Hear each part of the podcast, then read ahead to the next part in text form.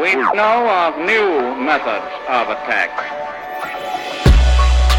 The Trojan horse, the fifth column. Ladies and gentlemen, boys and girls, comrades, commies, compañeros, how you doing? It is uh, the middle of August. We have had a kind of relaxing month, which Matt has disappeared upstate. I went with my lovely daughter to Italy um, and have been doing other things. And Kmele is moving to California. He promises that he'll be coming back east once a month, I guess, to record. Um, I don't believe him because uh, I don't know, man. I was just looking at the New York Post and the main headline. Uh, it's a bit different on the on the website. They they don't go as, as hard on the uh, cool and funny headlines. But there was just a video of a car driving in San Francisco, smashing the windows of cars all in a row, smashing them and just doing smash and grabs the mid, middle of the day. So that's what he's going back to. I had some Irish guests here, um, people from lovely people uh, from Ireland who came out to East Egg um, along with my ex Frau. It is that kind of we, we, we get along. That's we all just hang around. and the Irish people, um, who I mentioned, I think, on the members only podcast, said something that was pretty funny. This is absolutely true. Um, they were talking to me about how they were being polite somewhere in Midtown, and the guy said he held the door. This is the politeness. He opens the door for somebody as he's trying to go into a shop. I don't even remember what shop it was, but the man was running out uh, with bags of stolen goods. Um, I said, "Oh wow!" and they were like shocked by this. I said, "You know, this is a thing in America now," and he had no idea what I was talking about. He wasn't telling me this to say, "Oh, I saw one of the things that happened." You know, those videos on TikTok and on um, Instagram and on Twitter, where some moron uh, I don't even know if they're morons, actually. They're probably pretty smart because nothing happens to them. And they go in and they steal everything. And their first day in New York, literally their first day in New York, um, holding the door for a guy that was cleaning out a store. Um, I felt really bad for them. So we'll be doing another episode soon. I mean, I need to. I need to. I can't. I mean, I don't do this just for you. This is therapy for me um, because I am going to a dinner party on Saturday with some uh, really great and interesting people. I think one of whom has been a guest on uh, the podcast. And I know that the conversation will at some point turn to Jew face. Sorry. But that's what it, that's what it says. Jew face. That's what it says in my notes here. And that is that is uh, another fake story. I love fake stories. I mean, the fake news, by the way, which became this watchword for news stories that were deliberately misleading or not true. Um, in the sense that, you know, sort of political sense. Donald Trump is saying this. Hillary Clinton, of course, uh, said this quite a bit, and Donald Trump kind of stole it from her. But fake news, in my mind, uh, is are these stories that aren't real in a totally different way. That you know, people online are complaining, and it's some bored kid who works at the Daily Mail, the New York Post, uh, whatever it might be, and they find somebody on their Instagram feed who's like, you know what? I cannot believe that Bradley Cooper, a non Jew, is playing Leonard Bernstein. Is Bernstein? What did I say? Bernstein or Bernstein? Leonard Bernstein. It's Stein. It's got to be Stein. I'm, I'm literally looking this up right now. I've been saying this for years, and I just had a crisis of confidence. in my saying this right? Well, it's S T E I N, so it is Stein. Um, he's playing Leonard Bernstein. He is not Jewish. And Leonard Bernstein, by the way, just do a Google image search, had a bit of a schnoz on him. I, you know, I, there are stereotypes. I get it. But I'm just talking about Leonard Bernstein, had a bit of a schnoz on him. So Bradley Cooper is playing him, and the trailer for this film uh, has come out. It looks pretty good, actually. I'm excited to to watch it. I hope that there will be a scene of the Black Panthers coming to his Upper East Side maisonette, which turned into uh, the great Radical Chic essay by Tom Wolfe. But they, uh, there's a debate now. And again, this is the fake news part. There is no debate. The debate's not happening. Somebody said something on Twitter is not a debate. That it, there are limitless numbers of idiotic people in this world willing to say idiotic things, and a few other people retweet them, etc. And um, there was there was a conversation amongst a few people, which of course became a news story, in which someone said, you know, they shouldn't put prosthetics on people like that if that prosthetic might be part of a stereotype used by anti-Semites. And um, also, those characters are for us; they're not for you, Bradley Cooper, because there's a there's a problem with representation. You I can't even I can't finish it. I can't I can't go any further on this because then I'll get in trouble. But um, but uh, I think by the way, at the dinner party I'm going to, I, I will be the one of the a few Gentiles. So it should be a fun, interesting discussion. They're all good friends of mine, and they're all very, very funny and very smart. So we shall see. But let's get back to what we're doing here, because I mean, I'm I'm basically just recording an episode on my own. I wanted uh, to talk about that. I'm going to talk about the Hawaii uh, stuff, uh, the coverage of that, maybe when we come back into a real episode, because nobody wants to hear me just talk endlessly about that. Yeah, you do. Yeah, I know you do don't you don't have to text me. I know you do.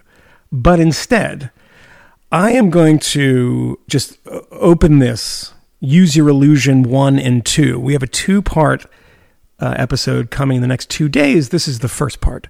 So Kmele and I, uh, Matt was not invited because he sucks, uh, went down to Philly uh, to speak at a student conference at uh, FIRE, the Foundation for Individual Rights in Education. It used to be and now it's the Foundation for Individual Rights and everything. I don't know what is what is the final what is the final E now? Oh my god, I can't believe this.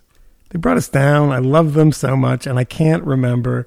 I could cut this, but I'm actually just uh, in expression. That that makes that makes a lot of sense. The Foundation for Individual Rights and Expression. That's what they are now, because you know there are other people like the ACLU who have decided that their remit is no longer uh, free expression it's uh, I don't know something else. Uh, attacking Jesse Singal, I guess. I don't know what they do. But uh, so we went down to this student conference. Um, you know, the night before we saw Oppenheimer, the opening night. We've talked about that on the pod.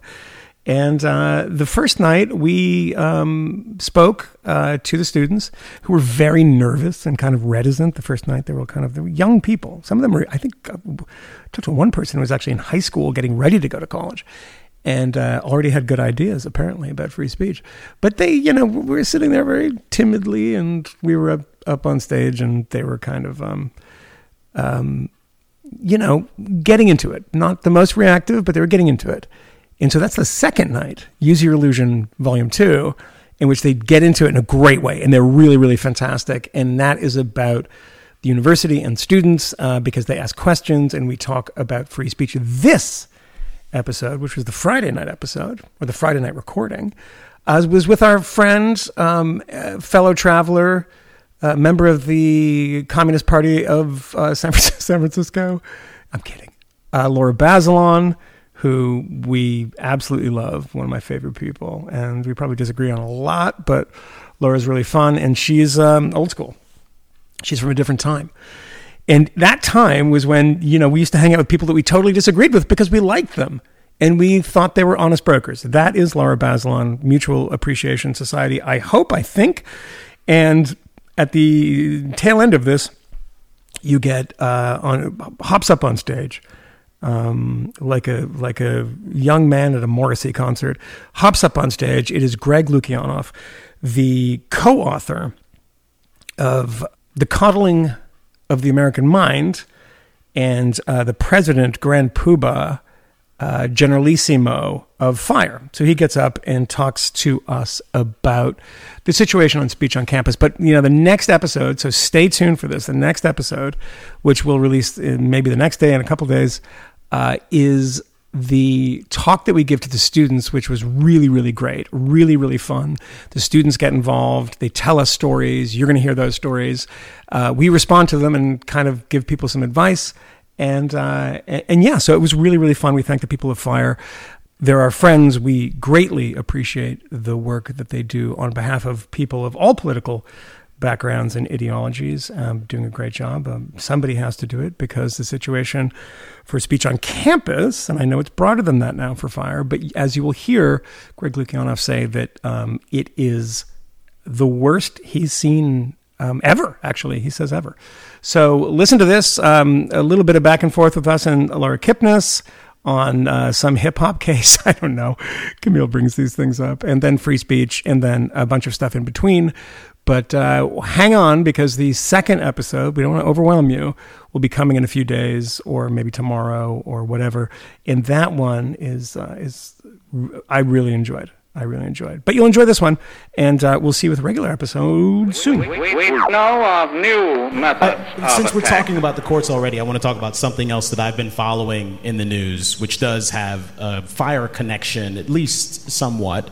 Um, I gave the, at least was the MC at the Fire Gala recently, um, but the keynote speaker there was Killer Mike Render.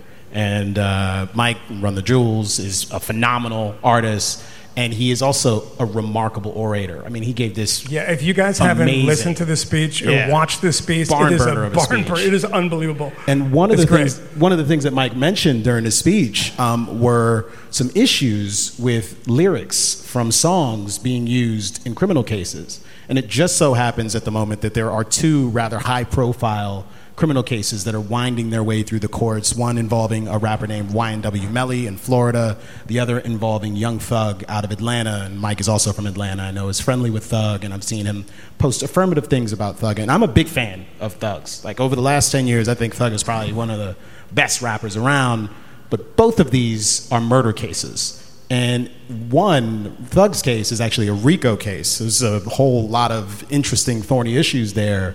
Um, but also, in both cases, rap lyrics have featured prominently in the cases and are frequently referred to. In one case, you have a video of YNW Melly rapping lyrics that make it sound as though he is confessing to a murder, bragging about getting away with it.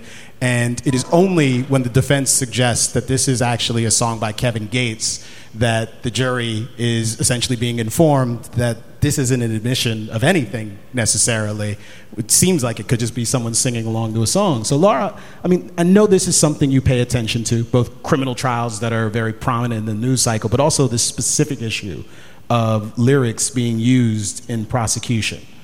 It is incredibly scary to me, these two stories, and I feel like people so quickly say, oh, well, look at the other evidence against these two people. It's overwhelming. They're going to get convicted. That's really, first of all, the jury hasn't said that, and that's your opinion. And second of all, you should really use lawfully admissible evidence against them. And it is true, I guess, that in Georgia and Florida, you can take somebody's art, literally their words, their creative product, and read it to a jury and call it their confession, or worse, someone else's words that you sang or rapped to and call it a confession. And you I cannot do that in California. You cannot. In California, we, California, of course, the land of many, many amazing things, which is why you're moving back. And I can't wait for us to be I had friends. No idea what you said there. The land of many, many what? but yeah, it's. I, I think it is the most messed up thing and I mean, we can get into this, but it's hard not to think that there's a racial component to this. And I think people have made this point, but like over and over again, it's these cases where you have people who are, it's rap lyrics, and a big part of the culture is basically putting yourself out there as someone who is down to do a bunch of things, but that's arguably part of your art. And where those two mix, like your real life and your art, I feel like if you have the actual evidence that you went on and did what you said, then go find it and introduce it. And if not, maybe don't recite somebody's actual song and tell the jury that that's what they meant. So I feel strongly about it. I mean, Moynihan, one of the songs uh, Melly is most famous for is a song called Murder on My Mind.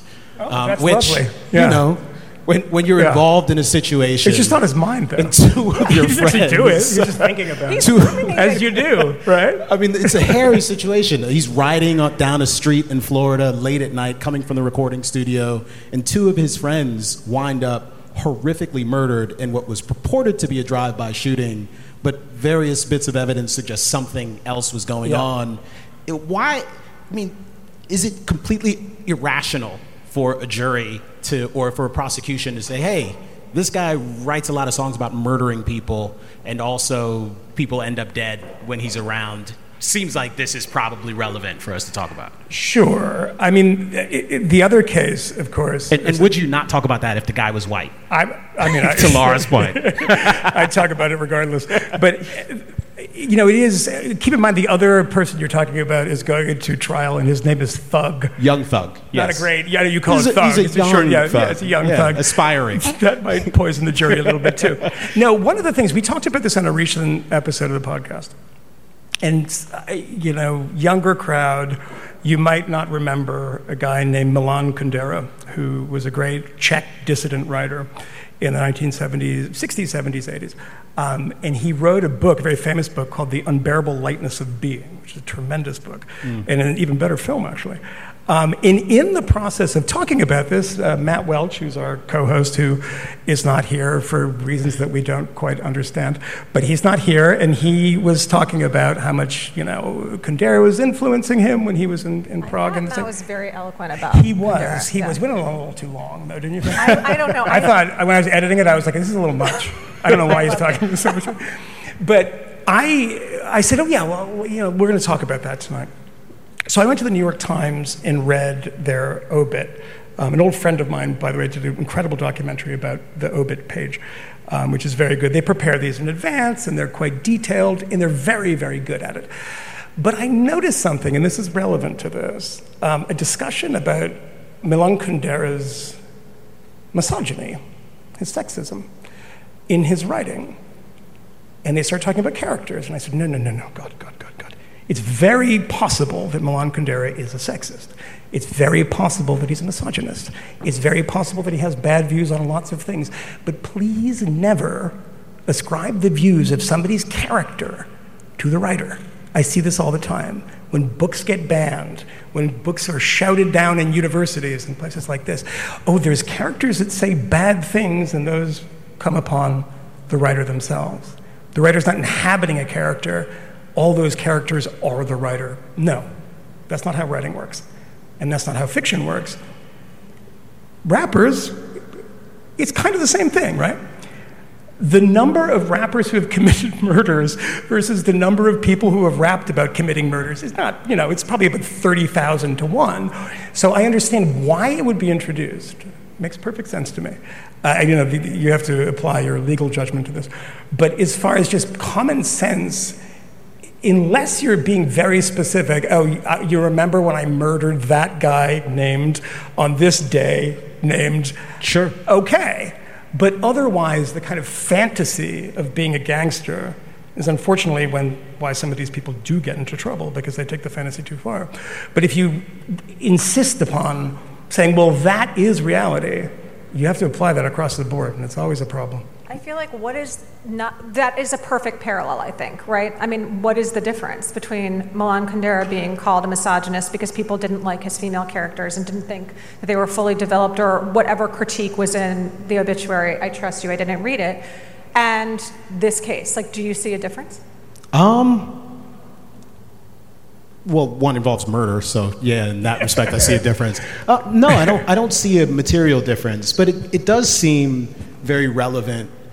I mean, the particular facts of the case like have to be considered, and as much as I like Thugga, like it, things do not look good for him. There's a lot of compelling evidence, and the fact is that you are on trial. It's a RICO case, and the RICO prosecutions there are a, a litany of other civil liberties issues that we might want to bring up as well. But you rap regularly about gang life and gang related activities, and in some instances, some of the lyrics do seem to have some relationship to people who are involved in the case. But do you not think, Kmele, that if the facts are as compelling as you say, mm-hmm. and that there's all kinds of evidence, there's witnesses, there's recordings, there's sightings, there's documentary evidence, if you have all of that, then what the hell are you doing reaching for somebody's art and piling on? And this is the part that I never understand about prosecutors. It's like, you have them already. You have them. And now you're going to step over and do this extra radical thing because why? I guess I just don't understand that. I feel like if your case is good, then you don't need to reach over into somebody's First Amendment rights and put that into your criminal case. And to me, it speaks of this like poverty of either it's a poverty of evidence or it's a deep prosecutorial insecurity and what I see all the time, which is just this massive overreach, right? Like, why are you using a RICO statute? Maybe we could talk about that for a second. Do you really need to use the Racketeering Influence Corrupt Organizations Act to go after this guy? Like, you need to use that kind of a hammer? I just think maybe just file a simple felony murder charge and see where that gets you and just use normal evidence. I mean, part of the motivation, though, for the district attorney in this case might be that these are very high profile people. It's a high profile case. This is, uh, it, you're part of the justice system, but you're also kind of a political figure. I mean, the same district attorney in Georgia very soon might be prosecuting a former president of the United States for um, Yes. election related matters. So, you know, I'm not saying that that is necessarily a politically motivated um, prosecution, but it is certainly politically charged. And in this particular case, Thugga is a big deal in Atlanta. And it's interesting, you, Lara, sent a quote earlier from um, D.A. Willis, who said, um, I have some legal advice. Don't confess to crimes on rap lyrics if you do not want them used, or at least to get out. Um, uh, or at least to get out of my country. I don't know what that Yeah, last that bit of it uh, means. yeah. She was But like, or at least get out of my essentially, county. Yeah. yeah, Yeah, get yeah, out of my coun- county. Uh, one day I'll learn to read. It's fine. Um, but I mean, this is an interesting perspective from the DA. When you read those words, did you feel a chill? I just, that makes me cold inside. Yeah. Well, I don't rap about murdering people generally, so it's not not a huge concern for me. But I am a civil libertarian. But what I do if care. you did and your counter to me was just, well, this guy's a really big deal, so they've got to bring in the big guns, but that's a violation of the Equal Protection Clause. We're supposed to treat everybody the same. Sure. I mean, usually I'm used to my clients who have no money being treated horribly, but I'm not a fan of treating wealthy, famous rappers horribly so that because they're a bigger deal and because Fani Willis has a political platform and she needs to make sure that she's covered this part of her base before she files maybe a RICO case against Donald Trump. Let's talk about that and equal protection and making examples of people. Yeah. Right? It's a good example of that recently. Now, on this January 6th, we recorded a podcast that night.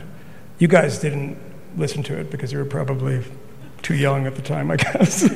or you obviously don't have great taste. You should be listening to this. but they, you listen to it. That man, give that man a T-shirt. Do we have a T-shirt or something Yeah, for him? we'll- we'll take care of. Um, and that evening, I said, as this was unfolding, and I remember this very clearly, said, throw them all in prison. Every Yes, single, every single person that crossed the threshold, throw them in prison. This is a disgrace.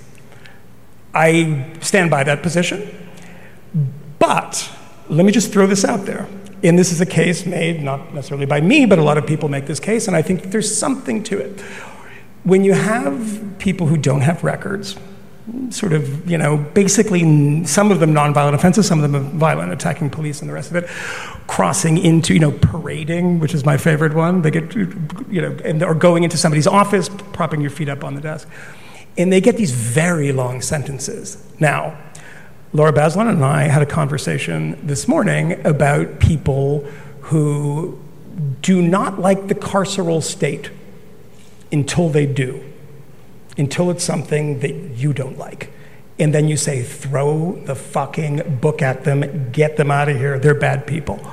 Um, and I gave you an example of somebody I interviewed here who was sexually harassed by a boss, and they said he should never work again. Never work again. And I said, you know, little, he could be reformed at some point. No, no, no, no. Bad guy, never again. Later in the conversation, we were talking about um, somebody who committed a murder, spent 10 years in prison. And I said, Would you hire that person? She didn't remember that we had just had a conversation about the other thing. And said, Yeah, of course. We have to rehabilitate people. And that was the thing we were talking about this morning. People have this idea that putting people in prison is bad until it isn't, and it's the mm-hmm. thing that I hate. So in the January 6th thing, let's just entertain the idea from you know people in the Trump universe who say, well, equal protection under the law, but they're very clearly trying to make an example of everyone because this is democracy at stake. This is a sacred space that they invaded. The law should, you know, come down a little harder on them. What do you make of that? I feel like it's such a seductive argument, right? Because it reaches into all of your, Greg was talking about this, your self righteous impulses and your sense of moral clarity. Because I watched January 6th with my kids. We, I think we were home because of the You make it pandemic. like a sporting event. It, it, it, it, was this, my kids it was an unfolding slow motion democracy car accident and i was full of shame i couldn't believe my kids were watching this it was embarrassing and i have the same feeling as you do i felt like a real sense of just rage and revulsion, wanting yeah. all of those people to go to prison for a Yeah. really long time and there's other people i feel that way about too and i think the problem is you have to not give in i think to that vindictive impulse you can feel it you can acknowledge it and then say okay but i have this principle which is that i don't believe that the solution is to lock up the grandpa who got excited for his facebook group and showed up with his trump flag and like crept up Yeah. the steps needs to do five years i just don't that's if i don't believe that my client should be doing five years i don't really think that you know what i mean it should be Lara, should do you want to make America great again? Is that what you're trying to tell us? I want to make I America got you, communist finally. for the first time. Is that an acronym? Is that like an? I got you in, to admit that you're a Trump person, but there's Secretly, a, I love there's a all. speech thing here too that There's overlaps quite nicely, and I always have a hard time when people say, "Well, where are you going this weekend?" And I say, "I'm doing a fire thing," and then I have to give them the acronym. And on that last letter, I always hang up, and I'm like, "What the hell is it now?" Well, they changed because it it. used to be education, right? There are people, but there was another group that did the whole thing outside of education who abrogated their responsibilities and decided they were not going to do that anymore. And then into the breach steps Greg Lukianoff. The thing about the ACLU, and the reason that I used to get, I, there was a bumper sticker. I saw this when I was a kid. Can, do people have bumper stickers anymore? there was a bumper sticker. There was ACLU. It was a guy who had the NRA stickers, and it said "Association of Crying Liberal Underachievers." How the ACLU was viewed by a lot of people. But the thing about the January 6th people, in the totally idiotic views that most of these people have, conspiratorial views and the rest of it, um, believing the election was stolen with quite literally zero evidence, um, that doesn't matter. It doesn't matter. We can argue about their stupid ideas. You get in front of a court of law, does that matter? We've had, we had somebody on talking about this, I can't remember who it was. Um, but that's the thing that the ACLU used to do so well. Does anyone know? Does anyone, I mean, you've probably seen the Ira Glasser documentary made by the people at Fire, which is absolutely phenomenal, um, an absolute hero, and had been overlooked by a lot of people until that documentary. Anybody here? You guys know what Skokie is? Anyone? Not enough, but I want more. The Skokie case it is a very simple case. Skokie was a very simple version of it. In, outside of Chicago, right, in Illinois, um, a place populated by many, many Holocaust survivors. Um, and some Nazis decided that in their infinite Nazi wisdom, they wanted to march through Skokie and provoke these people. No, no, you can't do that. Well, the ACLU stepped in and said, they have the shittiest ideas you can possibly imagine. The guy who tried to run that, by the way, that, uh, Frank Collin was his name, um, it, it was arrested on pedophilia charges later. Why is it always the case with Nazis? They're always getting arrested for pedophilia charges. It's true. and one the other day, it's happened again. Um, total nut. And I think he might have been Jewish too, that it came out later. This happens often too. Total nut. But they defended his right because his stupid, idiotic, knuckle dragging ideas weren't the point. When the ACLU decided recently to back away from after the, the tragedy in Charlottesville, and I know, just talked to somebody here, and they know who they are about this. Um, there are people within that organization who said, well, no, that's not what we do anymore. We don't protect those people. No, we have to protect those people. We have to protect the bad ideas, and we have to defend people in a court of law regardless of their ideas. And the law should apply equally to all of them. I think it's a pretty basic concept. But f- unfortunately, I don't think that's a common view anymore. Yep.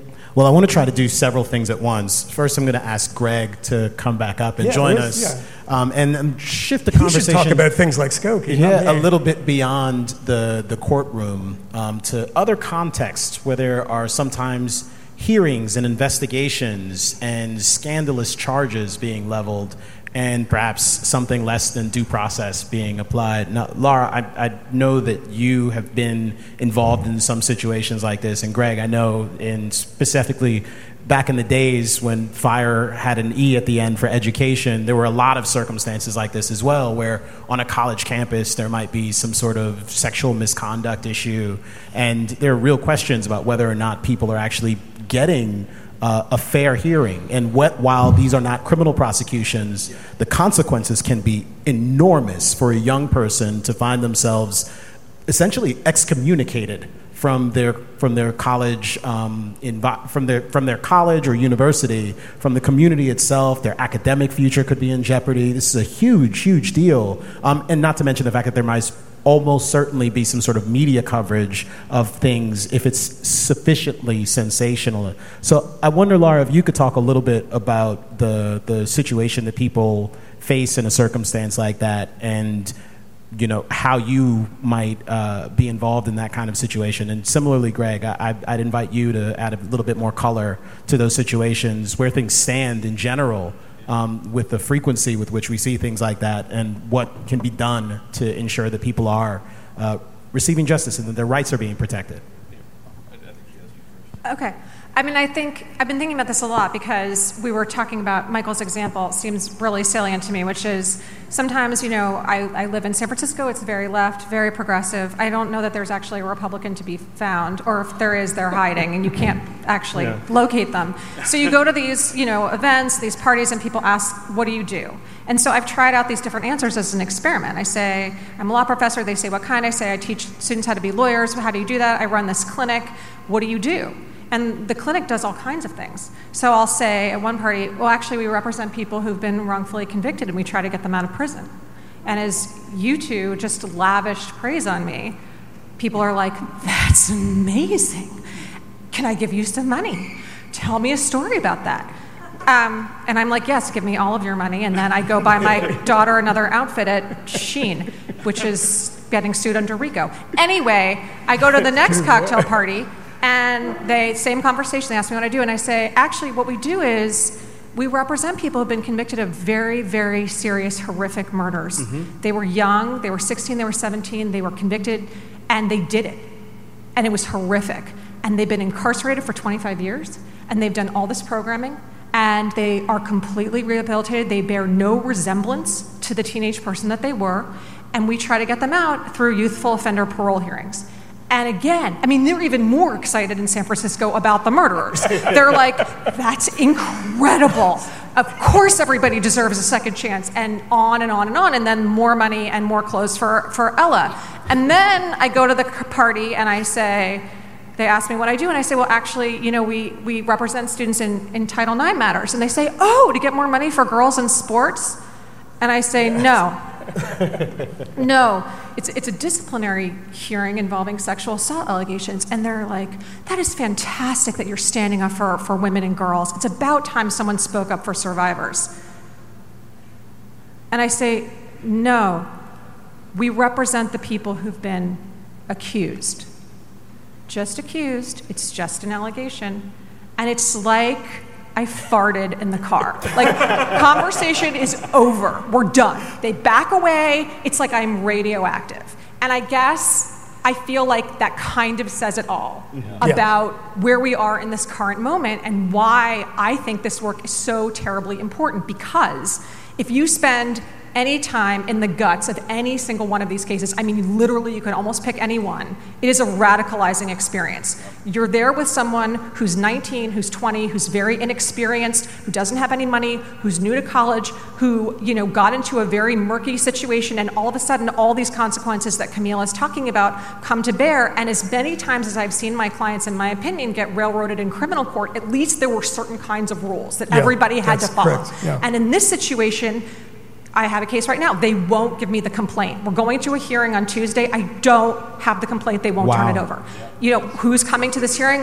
We'll see. There's 27 of them. Let's, you know, we'll, we'll see who comes on Tuesday. I mean, you would never actually have a process like this if somebody could potentially go to prison. In fact, Michael was just on a jury in a misdemeanor case, and there was yes. plenty of process until they let Michael on, and of course, he convicted so he could go home on a Friday. But There were all these not- rules That's not totally true. that people were supposed to be following, and that's not happening. And I think that, like, for me, in a weird way, even though it's so consequential that Leon is home, and I'm so grateful, and but in a way, this seems so consequential because having us there for free or not Yeah. having us is literally the difference between someone being able to have an education or not someone you know doing something really terrible to themselves or not because a lot of people become suicidal i mean it's just an un, most people will tell you i would rather be convicted of a robbery than be found responsible for a title ix allegation because you can rehabilitate yourself and get into school and no one will ever take you Yeah. for title ix and, and that to me is just absolutely wild Um, you said something in your sort of introductory remarks that kind of stopped me in my tracks, and I feel like I hear this often. You said it's the worst climate for speech that you've ever seen. Yeah, Yeah, no. Uh, uh, uh, first of all, thanks so much for having me. Um, the uh, it's it's so great to be. I'm a big fan of the fifth column. Um, yeah, no, like I feel like I'm kind of shouting into the void about this um, because I've been doing this for 22 years, and when I started in 2001.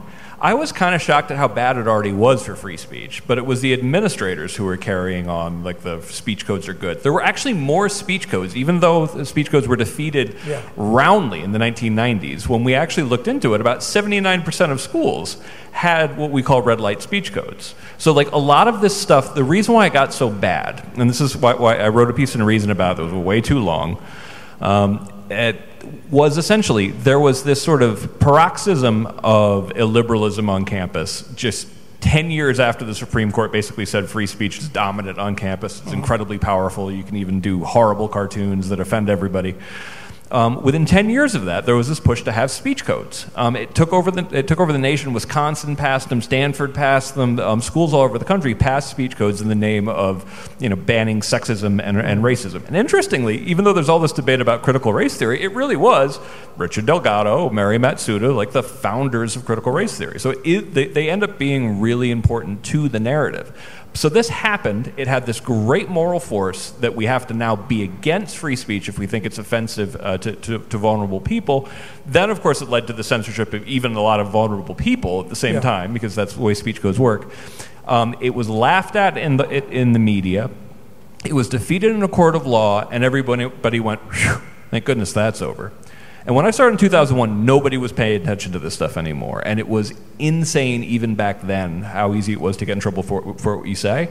But something like a switch got turned around 2014. Um, I don't know exactly why. Coddling of the American Mind, my book with Jon Haidt, is all like a detective story trying to figure out what the hell happened right around 2014.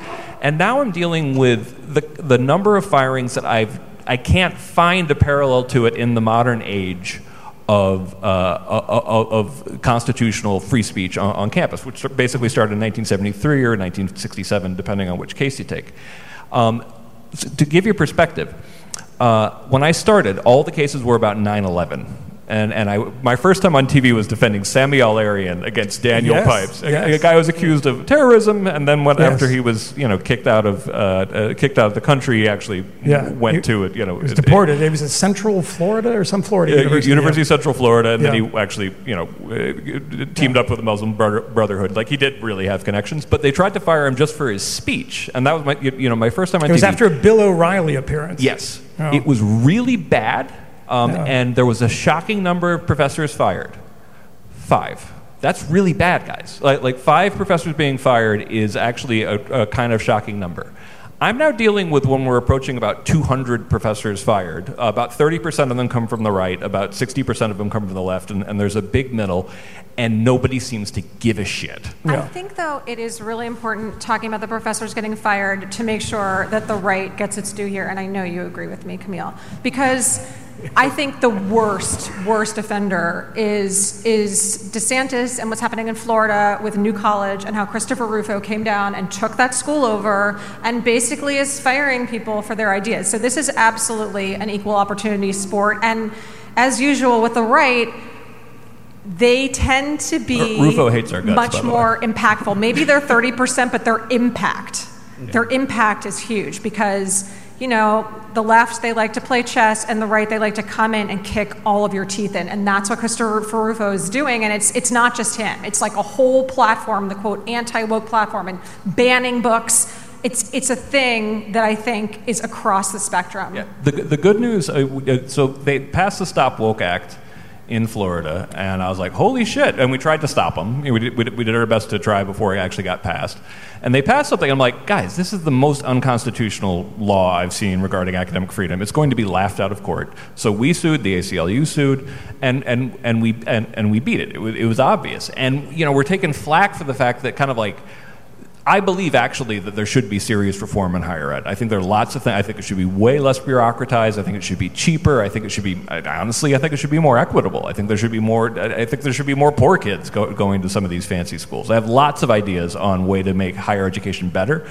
But try, passing unconstitutional laws is idiotic. Um, so the uh, and so what's going on in Florida? The good news there is at least when they overstep, it's easy to actually sue and defeat them. Well, I wanted to talk a little bit about the education system and the, the excesses from the right and the left with respect to some of the bizarre cultural things that are playing out tomorrow, because we're going to be back yeah. doing this a little bit more. So maybe we, we pivot from that and stick with some of these like Title IX situations, which I, I oh yeah, yeah, like, what what your experience with that is so been like. It, it's it, people eyes glaze over, glaze over to a degree when you start talking about Title IX. But the thing that I was like really trying to explain in my first book, Unlearning Liberty, is how much Title IX has affected free speech on campus. Now, of course, there are these due process cases because fire, you know, we expanded nationally when we became the Foundation for Individual Rights and, and Expression on June 6th of last year. So we now do free speech nationally. We keep our due process practice, though, on campus because we think it's so important, but it's also inextricably linked to free speech issues, too. Uh, there, there's a wonderful book by um, uh, Laura Kipnis called Unwanted, uh, Unwanted Advances. phenomenal book. Which yeah. blows the whistle on something I've seen yeah. for 22 years. There's an entire secret industry of this stuff. Professors call us all the time saying, I've been charged with what? I don't know yet. They won't tell me. I'm in trouble. I have a hearing. I'm told I can't tell anybody about the hearing. I yeah. can't have a lawyer in the hearing. I can't know who's accusing me in the hearing. And, and, this is one of the reasons why, when people claim this stuff isn't happening, I'm like, the, the public cases are just a tiny portion of what's going on. And there, there's an acknowledged, I mean, I, th- I think Harvard has something like 58 Title IX enforcers there. Just give you a sense of like how big this actual industry is. Now, how does it relate to freedom of speech? Um, and we've been fighting this somewhat successfully, sometimes not. The Department of Education keeps coming out of, of, of, with um, regulations that basically say um, they came out with one in 2013, which they called the Blueprint, which said harassment, which, which is severe and pervasive discrimination directed at an individual on the basis of a, a protected category, they, they boiled it down to simply unwelcome speech. Um, it, it, and they added sexual nature, but because it was coming out of the um, uh, coming out of the Department of Education, it's immediately applied to 18 different categories. In Oregon, it, it, means unwelcome speech on the basis of political belief. This is insanely unconstitutional and incredibly hard to challenge because it's coming out of, of, of a regulatory agency. Um, so you have to keep fighting the reforms to Title IX because it does affect you know students in the real world. They get no, uh, they get very little due process in a lot of these cases, um, and and it's funny because like when I when I think about like if it, it, I, I, it was really well summed up by the dean of UVA, and I remember him saying. Well, there's never a good outcome. There's, there's no good outcome in a, in a Title IX hearing, particularly when it's related to rape. And I was like, what do you mean, no good outcome? And he was completely right, because what he said is listen, if they're innocent, it's a travesty. If they're guilty, they're not punished nearly hard enough. And I, and I was like, wow, that's actually a pretty good summary. And the idea that you can handle criminal cases, in, in, in some cases, with so little due process and still do right by people, and one of the scandals that, that um, uh, uh, Janet Halley at, at Harvard talks about is how many, many times it is actually minority students who are getting in trouble under this stuff with no due process, tell, being told that they have to keep it secret, careers destroyed with, uh, it, it, in a situation that really is, you know, will destroy your life. You, you told a great great, it's not a great story, but a terrifying story, I think, to Glenn Loury about a case which I recommend uh, people listen to. But I think for our listeners, I mean, I try to always anticipate their questions. They're usually totally insane. So we love you, but you guys are all crazy. But the one I can imagine here is rape is a pretty serious crime. Yeah. Mm-hmm.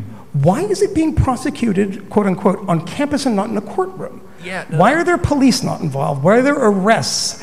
And why is the standard of evidence a preponderance of evidence often, Yeah. which is like 51%, versus something a little more sturdy, I would say? Yeah, no, it, it, it, it was interesting talking to this actually at people, two people actually at the Office of Civil Rights Department of Education, and saying, you know, I made the point that kind of like, well, if they actually are rapists, they're not being punished nearly enough. Yes. And uh, the response from a high official who I will not name was, nobody should ever go to jail. And I'm kind of like, okay, I think sorry, murderers what- and wait, rapists Hold on one second. should. Nobody should ever go to jail? That, that, that nobody, that jail's a bad place. It, and, and it's kind of like, yeah, I think Well, that's we, the point. we send too many Isn't people it? to it. yeah, you know, it's a bad place. But rapists and murderers, eh, Yeah, yeah, that's, I can see it. But they need due process, and they need actually serious investigation. They actually need a chance to know what they're charged with. They need to be able to have a lawyer. They, th th- we went to a, on a lot of campuses, uh, and uh, they have a single uh, a single investigator model. Basically, one person, judge, jury, and executioner, deciding whether or not you're guilty. See, this is the, I guess, the part where I sound political, and I don't mean to. But I wonder if that political valence here, if this actually matters. The DeSantis stuff happens, Yeah. and people go insane. I mean, I saw, I, I sent you a piece about this. uh, You know, Kamala Harris is flying to Florida tomorrow to, to address this uh, curriculum. Um, I've, I've read endless column inches.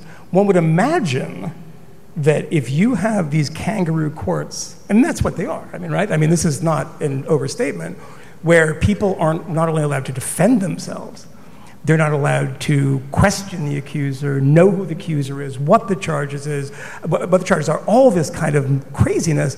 This has been going on for so fucking long. Yeah. Nobody cares. Yeah. But the DeSantis stuff happens. Sure, yeah, let's, let's, let's take a look at that. And your organization seems to be the only one that's taking a look at both sides of all this stuff. It seems like this has been so serious for so long, but nobody has paid attention, and there might be a political component to that. I think there is. Do you think there is, Kmele? I, I would tend to agree with that. Yeah. I think there absolutely is a political component, and I think it's this really interesting moment. And Greg was alluding to this, but oftentimes when you ask people just in the real world about these kinds of allegations on campus, the person who pops into their head is Brock Turner. So that's the person that everyone has in mind, the Yeah. Stanford swimmer, this privileged kid, swimmer. You know, we all know about this this case and and what happened. And actually, the people who get accused, they really run the gamut. I've had clients who are women. I've had clients who are gay. A lot of poor kids. Uh, None of my clients have any money because we're a free legal services clinic, so we're, we're only there for people who cannot afford a lawyer and are not entitled to one. And they're all people of color, and some of them are first generation, so it's a, it's a new culture. I've had so many clients who are too ashamed to tell their parents, and they have mm. very little support. And you're absolutely right. Like, we're so outraged about so many things stop woke or the death penalty. I'm outraged by that, right? But you have these people who are, are marching, you know, for these kinds of things, and then you, you bring up a case like this, and they just look at you like they call you a lot of names, like you, that you're a rape apologist and that you hate women, you're they're the feminist antichrist, and you know, it's really so far removed from the actual experience of litigating these cases. And I was saying this to I think both of you this morning, but one thing that's been really heartening to me is that as I was saying, our clinic does a whole lot of things. And this year we had kind of an unprecedented number of people apply, and I assumed it was because we just had this exoneration, it's the exoneration bump. Um, spoiler alert, they don't happen every year, so I feel sad for anyone who applied for that reason. But actually, when at the information session, they all wanted to talk about Title IX. And when I came to speak to the interns here, and it was really just like a broad ranging discussion about all of the topics that we've covered, they wanted to talk about Title IX. And I think this generation actually is pretty outraged and horrified. Now, I realize that's a very small sample and it's a self selecting sample for sure.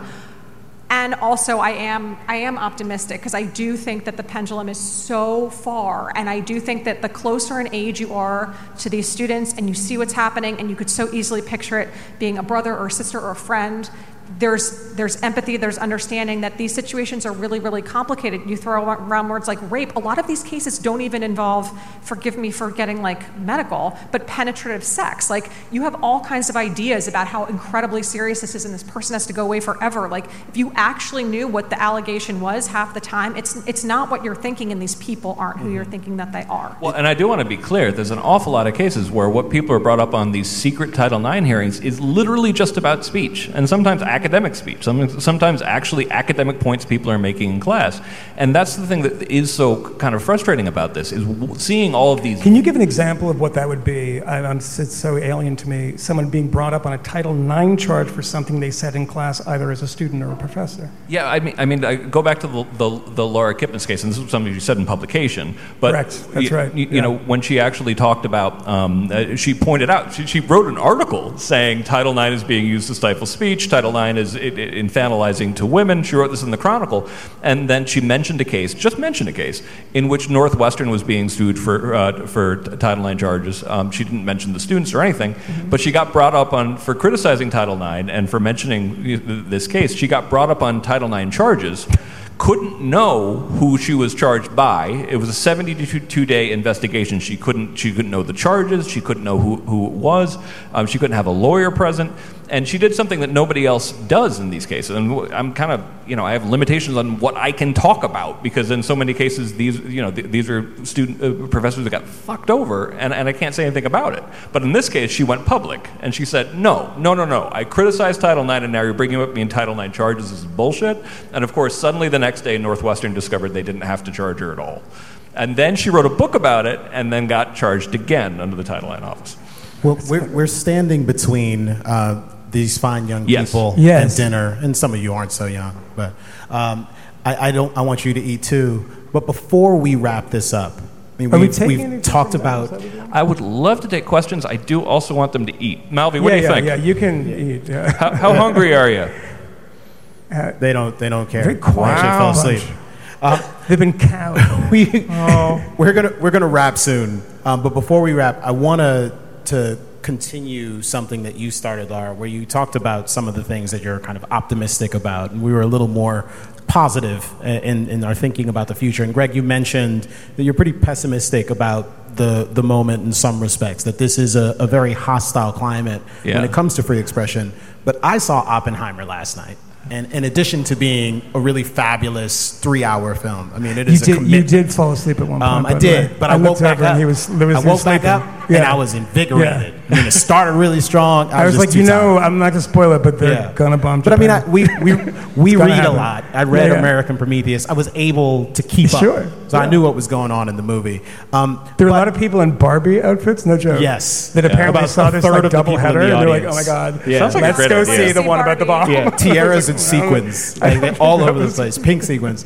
Um, but I want to say that that this Oppenheimer is a film about Uh, Oppenheimer and the the discovery of the atom bomb, not discovery, but the making of the atom bomb. Yeah. But it's also a situation where you have one of these weird secret proceedings, someone who is facing profound consequences in a situation where they're not privy to the evidence against them, where it seems rather obvious that this is a politically motivated circumstance. And, you know, the McCarthy era in the United States, the, the, the Red Scare, the, the, the, the drive to find people who were communist or who were communist adjacent and purge them from polite society, purge them from, from political organizations, but also companies as well.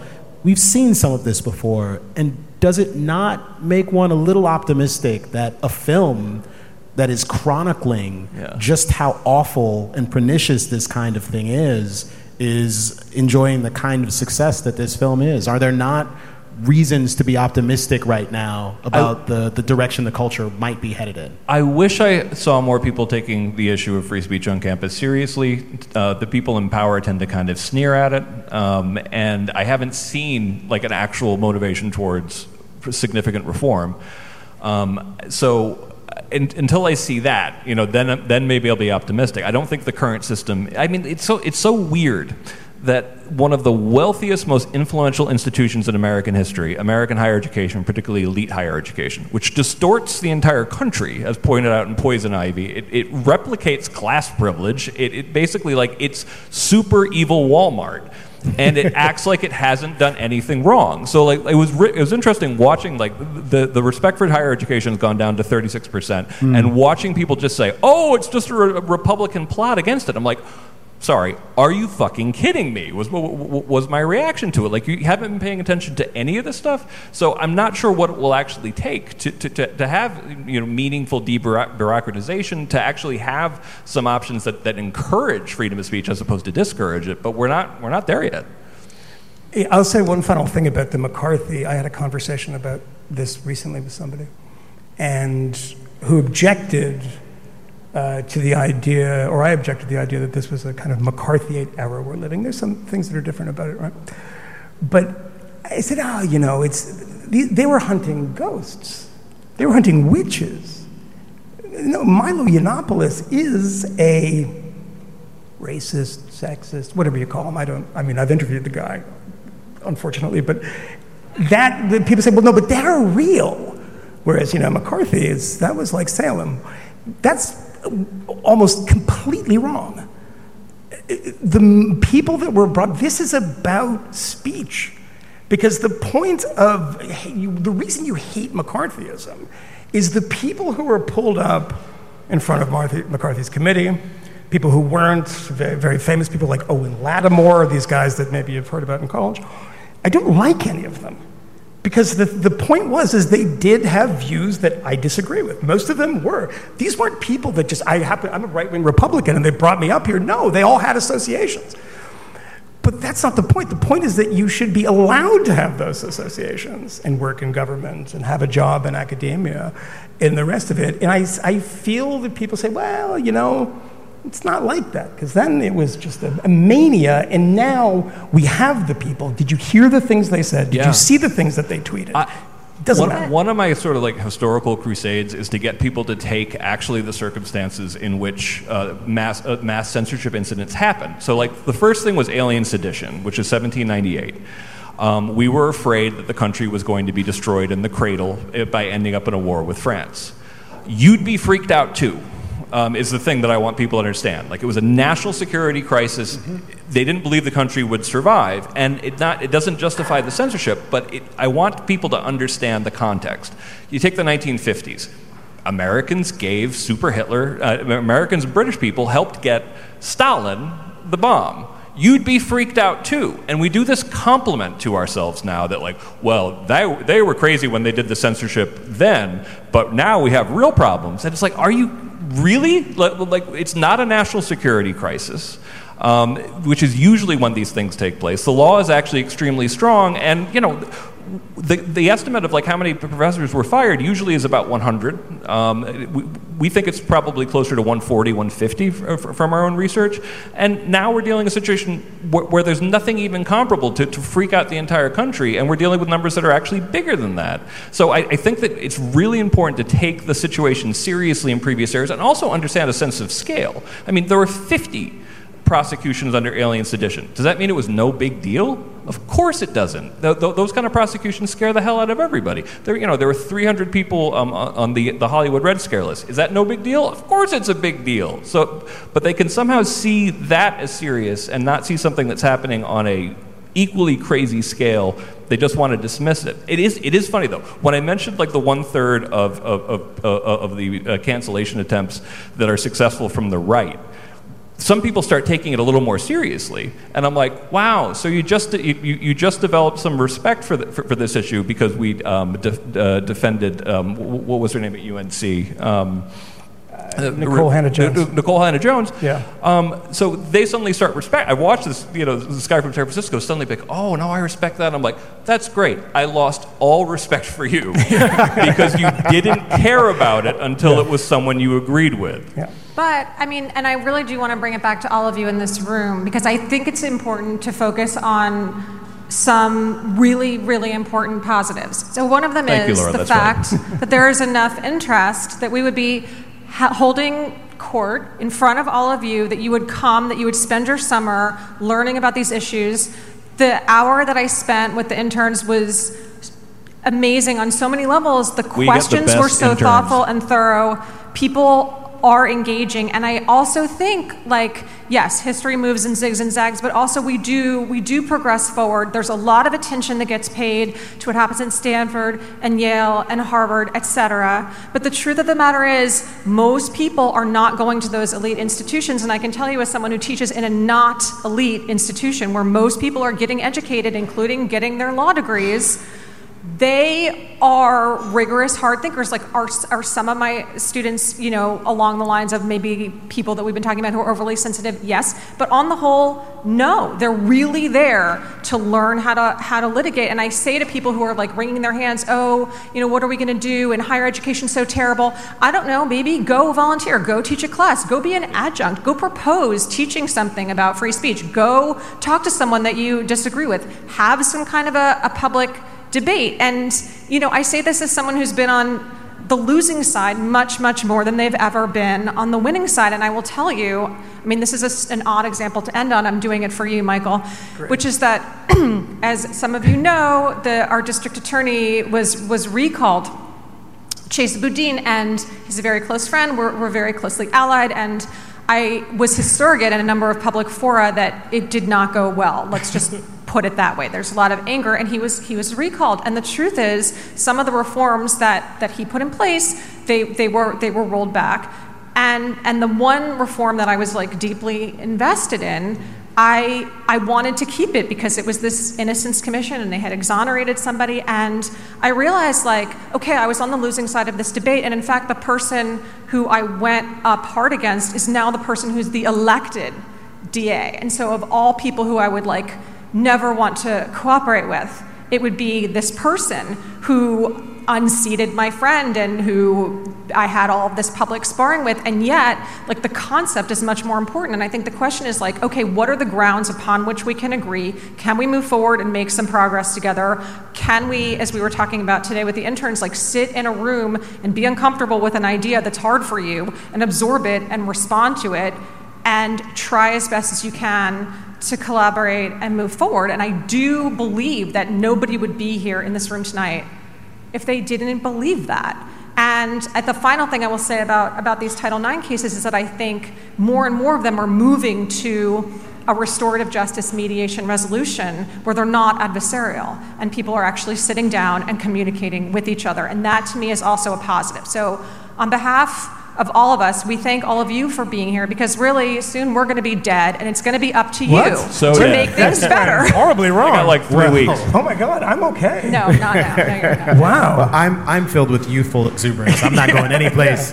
Um, I, I do want to concur, though, with that sentiment. I am really grateful that so many of you have elected to spend time here. Um, and I want to say, you know, if there is a through line, if there is a, a, a core takeaway, it's that the campaign to defend and advance certain fundamental ideals like free expression, like the importance, the centrality of this right. It is our most essential right in many, in, in, in the most basic sense. Um, this is a forever war. People have always hated the idea of freedom of speech. Absolutely. Always. They continue to hate it today. It kind of falls in and out of fashion. Sometimes the left seems to be the champion of this cause, sometimes it's the right. We can set those opportunists aside. The people in this room are the vanguard of the forever war to ensure that those rights and freedoms are there for us, for our progeny, and yes, for the legions of people who do not appreciate yet just how important these rights are. So thank you so much to all of you. Thank you to Greg and FIRE, and thank you so much to Lara Bazelon for joining us. Uh, Moynihan, you have any parting thoughts before we let these people eat something? No, let them eat. Um, Lara Bazelon, don't judge a brilliant woman by her terrible friends. number one. And number two, Kmele Foster once said something extemporaneously in the podcast that became a rallying cry for a lot of our people in companies and in universities who are having a hard time, and they're like, everyone here is totally fucking crazy. And they'd write us the emails, and Kmele Eh, I don't think he wanted to be there that night when we were recording. So he was very succinct and he said, Be brave, call bullshit. Yes. Yeah. Which is what somebody that. asked, What should I do? Yeah. Be brave, call bullshit. That's Somebody's great. bullshitting, tell them. End of story. Amen. So that's it. Be brave, call bullshit. Thank Great. you. Bye. Thank you. Thank you for coming, everybody. Know of new methods